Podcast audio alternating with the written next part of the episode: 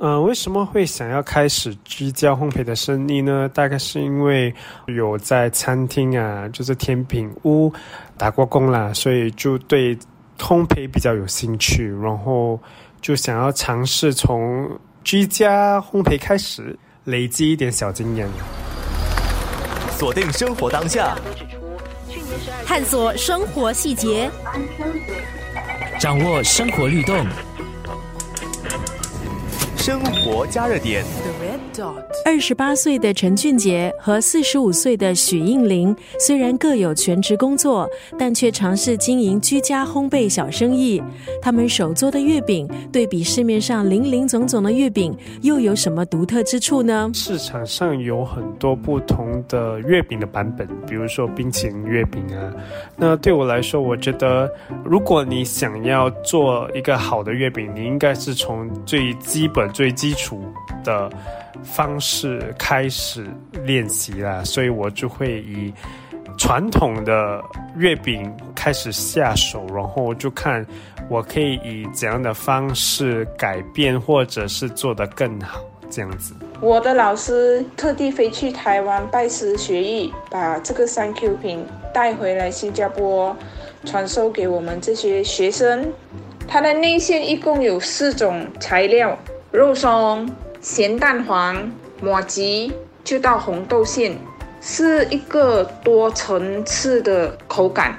每一种材料都是现做的，所以市面上很少人会卖三 Q，因为太耗时耗力了。那其实这是我第一次做月饼啊，所以就把它当成是对我自己下了一个挑战。这样，呃，我的月饼是比较传统式的，所以口味呢。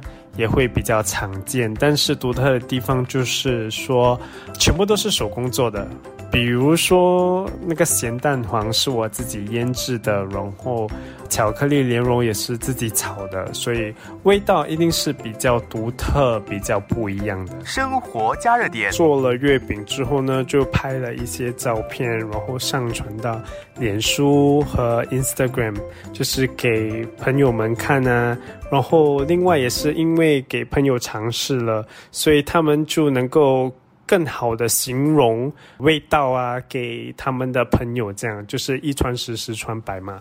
其实反应是比我想象中的好。唯一的管道就是通过脸书来介绍我自己做的月饼。我因为有上班的缘故，所以我不是大量接单。一般上我只在我的啊 off day 休息日会接一些单。所以我也没有大肆宣传我自制的月饼，都是身边一些相熟的朋友、同事来跟我订购的。目前的反应非常热烈，反应那么热烈，出乎我的意料，我自己也很开心，因为得到了大家的认同。经营居家烘焙生意，资源毕竟有限，两个人面对最大的挑战是什么？应该就是空间的限制吧。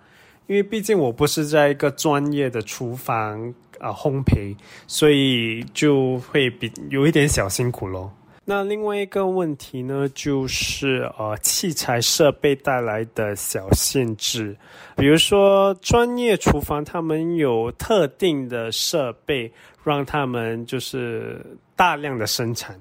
那因为我是居家烘焙嘛，所以我能够生产的量也是有局限的。再来就是，如果跟呃专业的厨房对比的话，我花的时间也会更长一些。最大的挑战就是你必须一个人在固定的时间去完成你所接下来的订单，从采购材料、准备、制作、完成、包装、送货。都必须是自己一个人。最大的困难就是，如果途中我们做坏了那个作品，就必须要重新再做多一份。那有没有为自己定下一些目标？我觉得是一定有的，因为这些目标将会是我的能力的一个考量。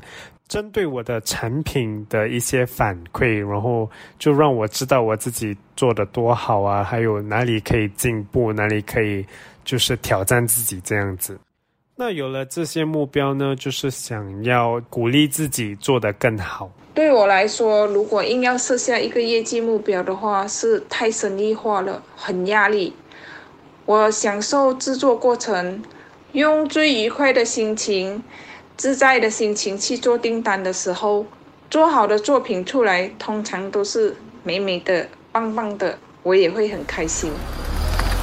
锁定生活当下，探索生活细节，掌握生活律动。生活加热点。